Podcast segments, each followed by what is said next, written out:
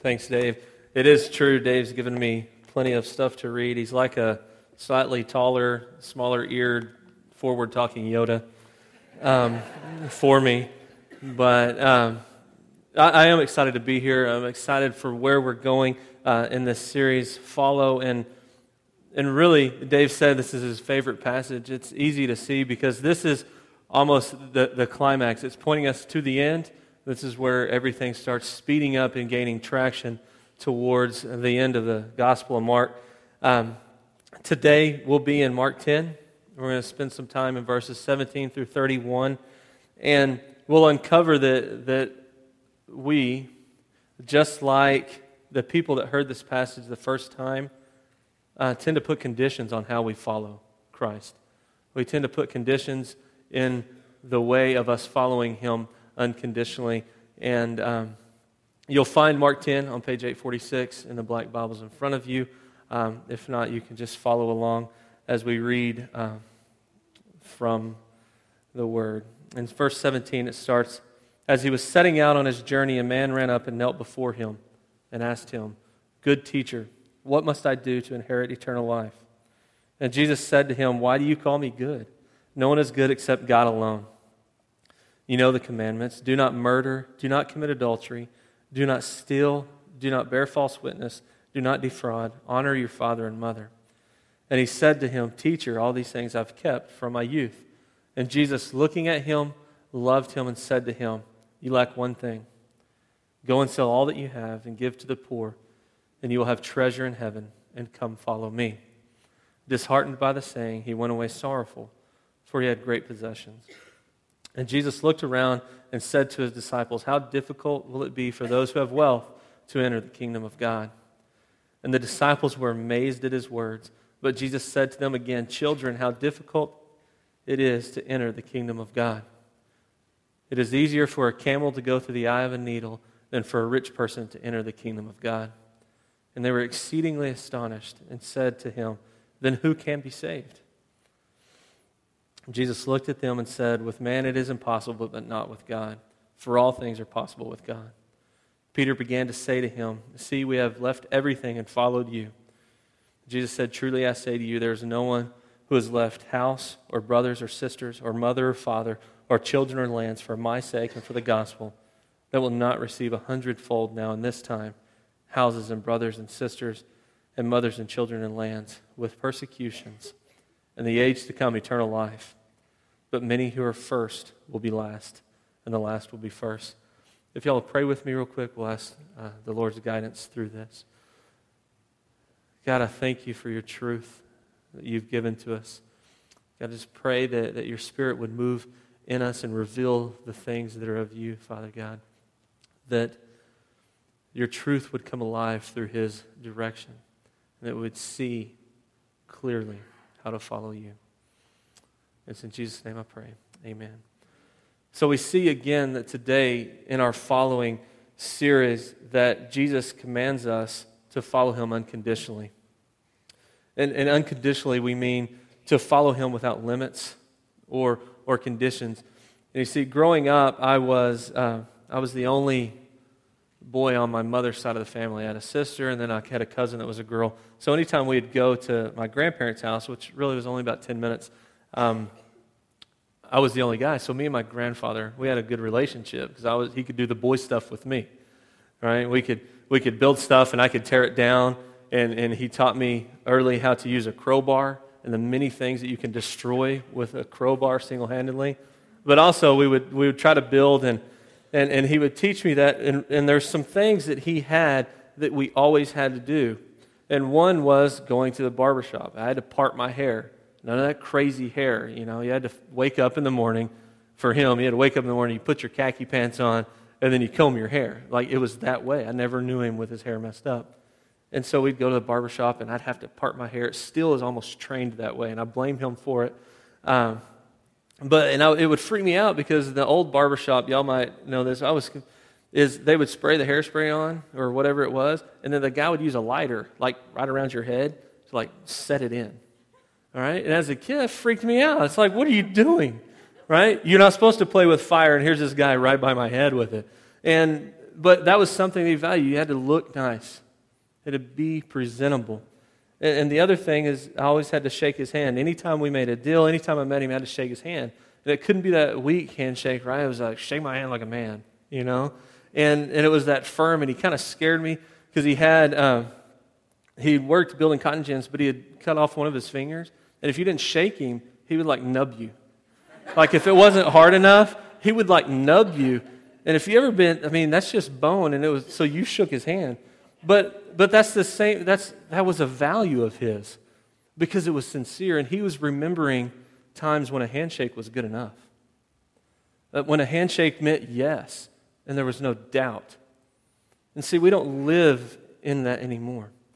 We live in a society that we protect ourselves through contracts. We have more detailed contracts for our cell phones than they did for mortgages. Right? And, and so what happens, though, is then we place the same type of agreement, the same thing with Christ. And we don't follow him unconditionally, we put conditions on that. We put conditions between our surrendering and following him to protect ourselves. And we're going to see today that through this, that there's, there's three conditions that we have to remove if we're going to follow him unconditionally. And first is the condition of other gods. And we see this in the, in, in the first part of this passage, and we have an interesting interchange with Jesus and a, and a young man. He's labeled as a rich young man. We know he had possessions. We don't know his name, but in all the accounts, he's a rich man. He's a young man. And he, and he runs up to Jesus as Jesus is about to set out. Okay? He's been in this area and Jesus is about to leave and he's going to Jerusalem. He's already told the, the disciples and the followers that he must die, the Son of Man must die, and he's about to set out to go to Jerusalem for that to happen. Okay, and as, as he's setting out, this man runs up to him and, and kneels before him. And you can almost see this sense of urgency in this man, almost as if he had this desire to talk to Jesus, but he was hesitant. I see this time, I'm also, I teach at the high school in Lampasas. I see this with my students. You know they're going to ask a question, and they just can't get the courage to do it. And so they wait and wait and wait, and finally, they just throw it out there. And that's almost what we have here. Is he's running up to Jesus, he's setting off on his journey. He runs up to Jesus, kneels before him. He says, Good teacher, what must I do to inherit eternal life? And it's great that he asked that question because that's what we ask too. That's the question everyone seeks to find. What must we do to inherit eternal life? That's what everyone wants to know. How can we find security forever? And, and Jesus, first, in the, in the first response Jesus gives, is he asks him, Why do you call me good? No one's good except God alone. And when we see there is, as Jesus is not telling him that he's wrong, he's actually affirming that he is God. He doesn't tell the man, why, why do you call me good? You shouldn't. Just God is good alone. And so we see that, that Jesus is affirming his divinity here. And then he answers him by stating some of the commandments. And you see it don't murder, don't commit adultery, don't steal, bear false witness, defraud, honor your father and mother. And curiously, those are all the commandments that involve an external behavior. Everything that he leaves out is an internal thing that Jesus leaves out. So he answers the man this way because that's what the man was asking. What must I do? And so Jesus answers him that way. He says, Well, don't murder, don't steal. You know the commandments. And we can see here that the guy says, I've done all these things. I've done all those. I've kept the commandments since my youth. So we find here that here's a guy that's done it. He's like the poster child, in a sense, for following the rules and doing the right thing. If anyone has inherited anything through action, it's going to be this guy. You know, some of them are easy to find. You know if you've murdered someone, right? I mean, it's pretty obvious. You know if you, you've stolen, and even honoring your father and mother, you, can, you know if you've done that. And here this guy plainly says, I've done all of those since my youth. So before these, he's not guilty. But the, the wonderful thing, and that's encouraging to us in our condition now, is that Jesus loved him enough not to leave him in that condition. He loved him enough to pry a little bit further. And we see that at the end of verse 21. He says, You lack one thing. Go and sell all that you have and give to the poor, and you will have treasure. And then come and follow me. You see? Jesus pointed out the condition of other gods. And for this man, it was wealth. He couldn't let go of that. His possessions, his wealth, his entitlement with that was more than he could give up. So he'd place that condition, condition to protect himself.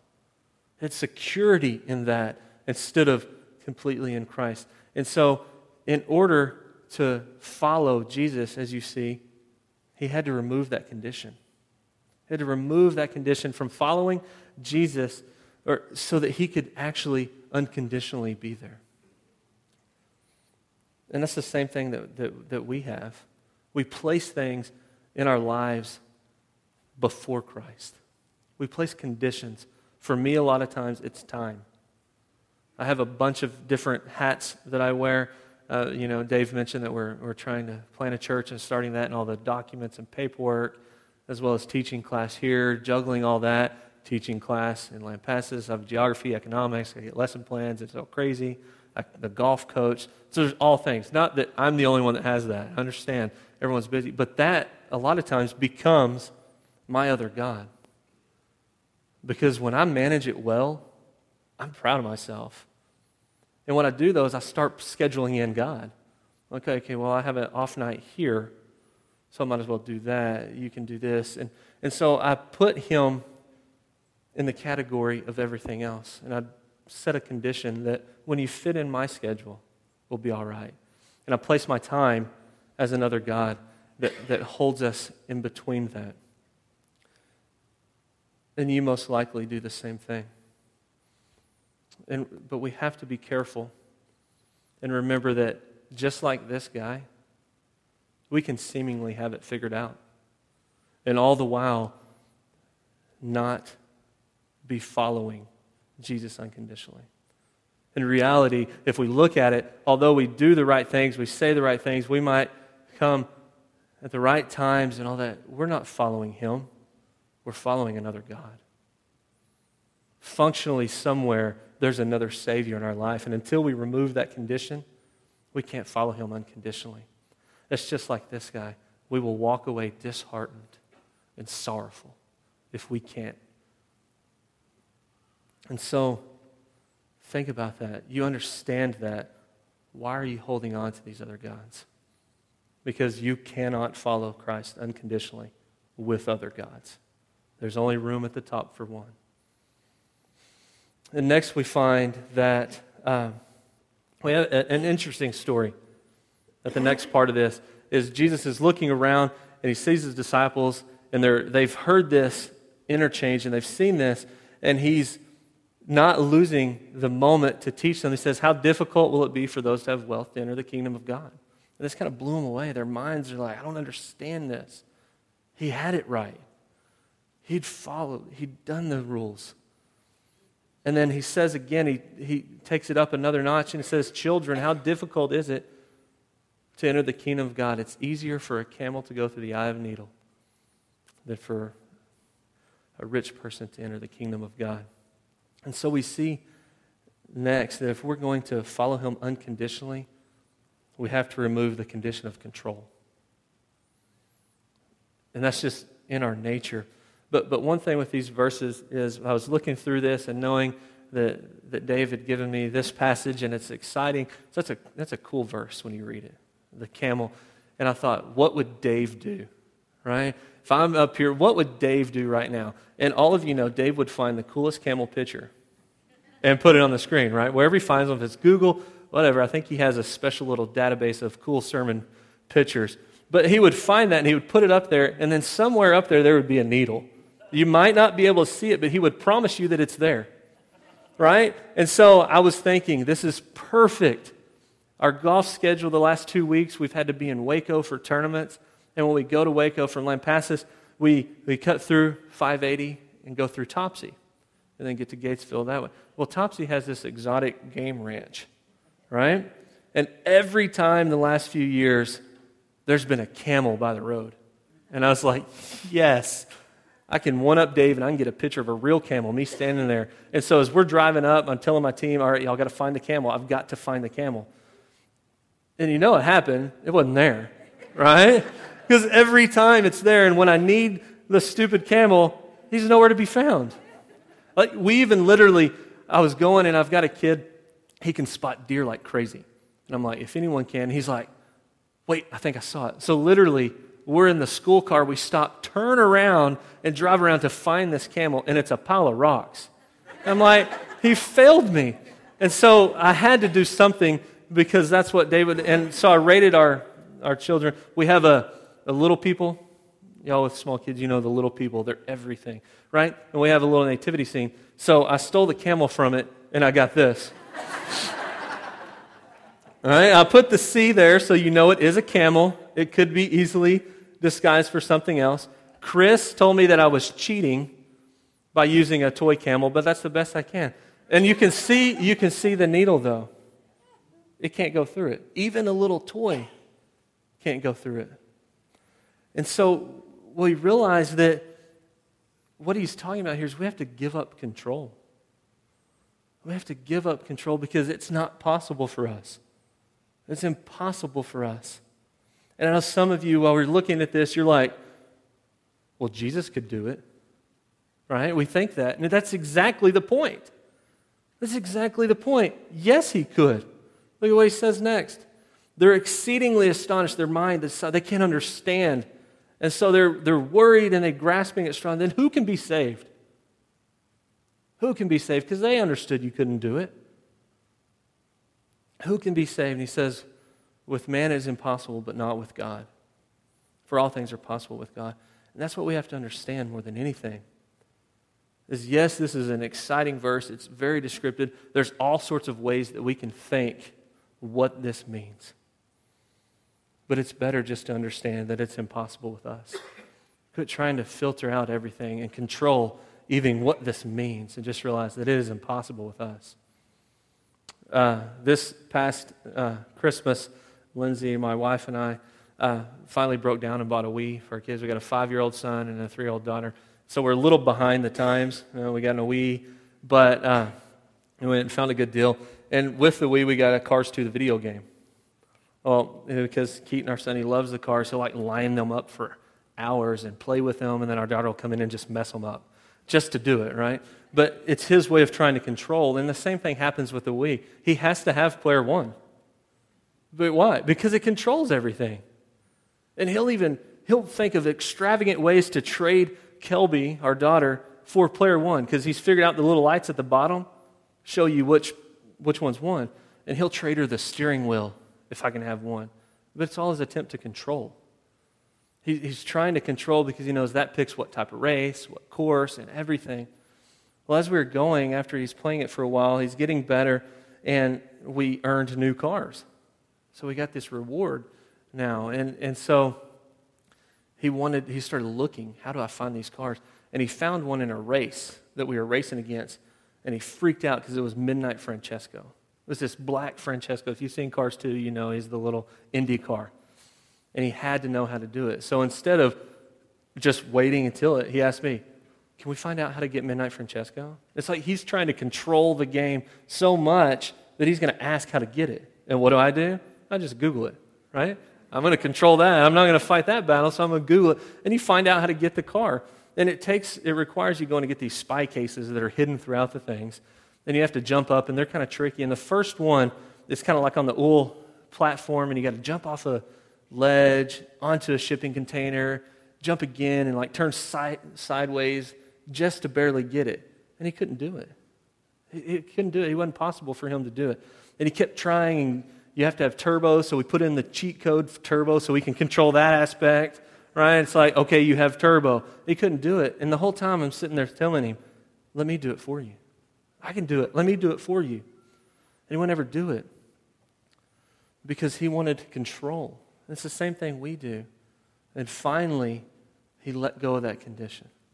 Finally, he let me do it, and I was able to get it for him. And we are able to get the car, and now he can play with it. And it's the same thing with us. What are we holding on to, getting so close to completing? and failing the whole time is Jesus saying, Let me. Let me. It's that control, and it's inherent in its nature. We didn't t- teach our son to be controlling and try to capture everything and find ways to get it from his sister. That's just nature. We want to control every aspect of our lives. And that's what we see here. It's impossible with us, but not with God. You have to remove that condition of control. And when we do that, we can follow him unconditionally. And finally, we find ourselves with a condition of status. So when we read on past this, all things are possible with God. In verse 28, Peter begins to say, See, we've left everything and followed you. And right there, what we have is one, it's funny because it's Peter stepping out yet again. Peter's always that guy, right? He's that guy that's going to say something and to do something. Sometimes it benefits him. He was the one that climbed out of the boat. Okay? But there's something that's funny about Peter just saying, oh, See, we've left everything and followed you. It's like, I'm good. But what he's doing, he's, he's, he's seeking praise. He's wanting confirmation of what he's done. And while it's funny that we see Peter, we do the same thing. Every time we create something, you do something, don't you seek approval? But we're gaining, we're trying to gain status through what we've done. Then here, Peter, he's trying to gain status for saying, Yes, we've already followed you. We've left everything. But we do that. And our society pushes that. At work, the ones that create the best things get the rewards. And so we see that we find status in other things. And even when someone's not there, we give ourselves the credit, right? It's like, I'm going to pat myself on the back. You're typing away and you're like, man, I, look at that. I did good on that. And you're talking to yourself. We're so ingrained at finding status in our accomplishments that we give it to ourselves. When I was thinking through this, I thought of the movie Castaway. Have you seen it? I don't even remember. It's 10 years or so. The whole thing's Tom Hanks. So it's kind of weird and random. But he's on the, the island and he spears the, the crab or whatever and he cracks it open and he like realizes that's not good unless you cook it. Right? So what is immediately goes, I've got to create fire. So he goes to work and he's going to fire and he finally builds the fire and he's got this huge bonfire. No one else is on the island. And what does he do? Behold, look what I've created. It's like there's no one there to see this, but yet he's giving it to himself. He's, I, I did this. And we do the same thing. We do the same thing. But, but look what, curiously, look what Jesus says. He tells Peter, Truly I say to you, there's no one that has left house or brothers or sisters or mother or father or children or lands for my sake and for the gospel who will not receive a hundredfold. Now, in this time, houses, brothers, sisters, mothers, children, and lands. And first, we have to understand there that we're not going to receive a hundred mothers. The point is, we'll be rewarded. That we find reward in following Him unconditionally. And if we do leave those things for His sake and the gospel, we'll find reward. We find reward in that. And we see, though, the next part of that. It's the end of verse 30. It says, with persecutions. And Mark is the only place that you'll find that. And the two other uh, examples of the story, that's not added in there. So it's curious to know. But we need to understand that, that just because we were rewarded doesn't mean that it's always going to be good. It doesn't mean that it's going to be this joyful, just complete, everything goes your way, the, like Bruce Almighty, the stoplights all go green at the right time, right? I drive through Cove every Sunday getting here, and sometimes you get there and you can make it through the lights. Other times you're there for an hour because every light you stop at. If you ever driven through Cove, you know.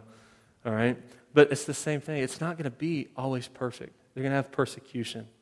So, how do we follow him unconditionally, even through persecutions? We can see a passage in 1 Peter 4. If you want to turn there, you can. It's 1 Peter 4.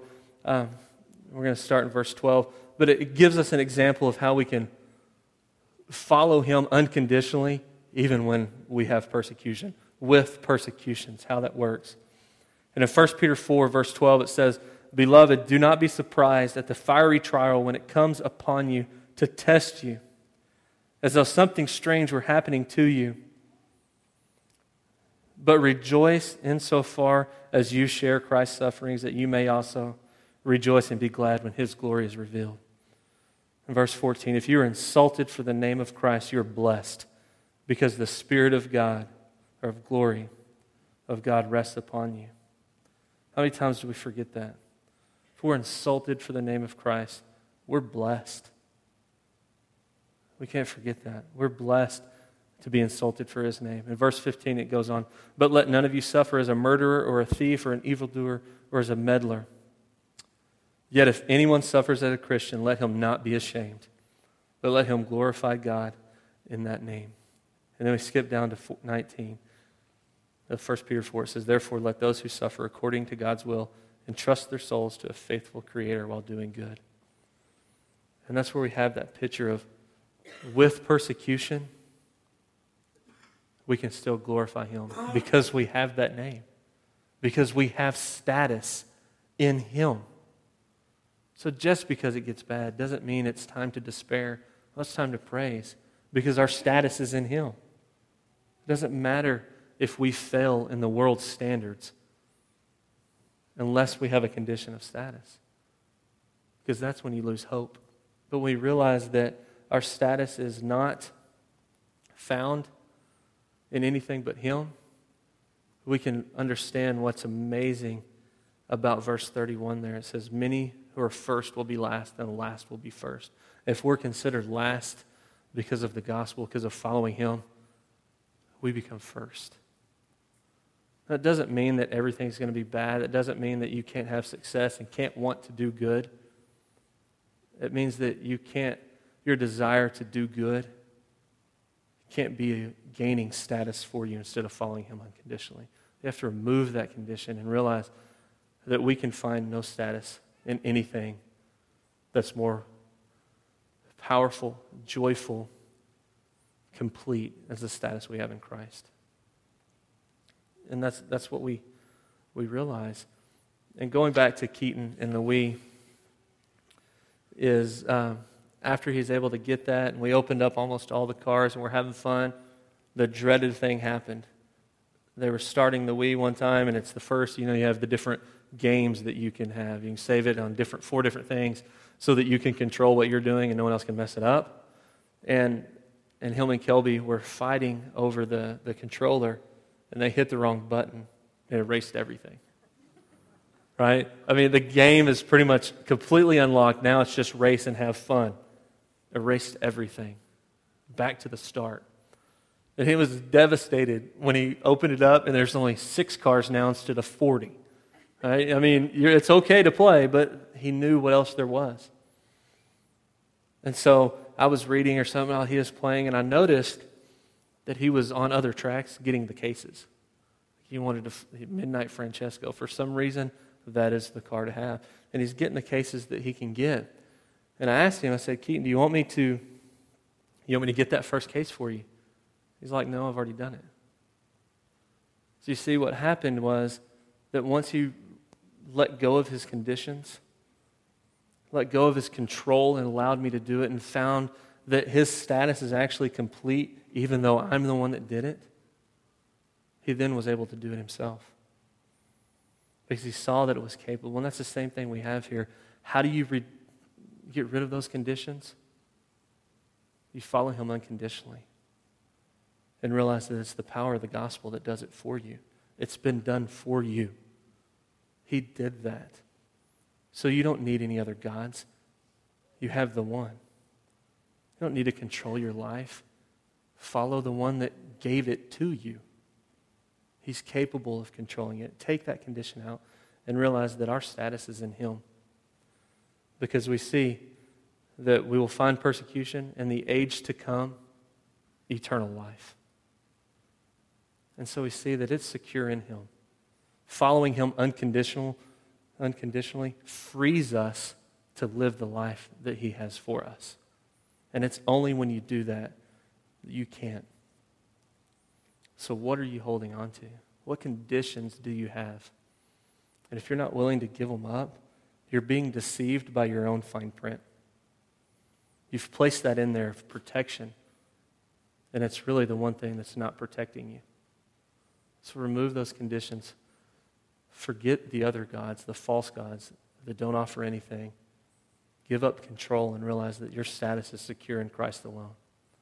That's how you can follow him unconditionally. And that's when you find the life that he would have for you. Let's pray. Father God, I thank you that it's not up to me. God, I thank you that even though I fell and stumble and fall, that you've done and you've stood for me. God, I pray that we remove our conditions, that we follow you unconditionally, and allow ourselves to truly be moved by you. It's in Jesus'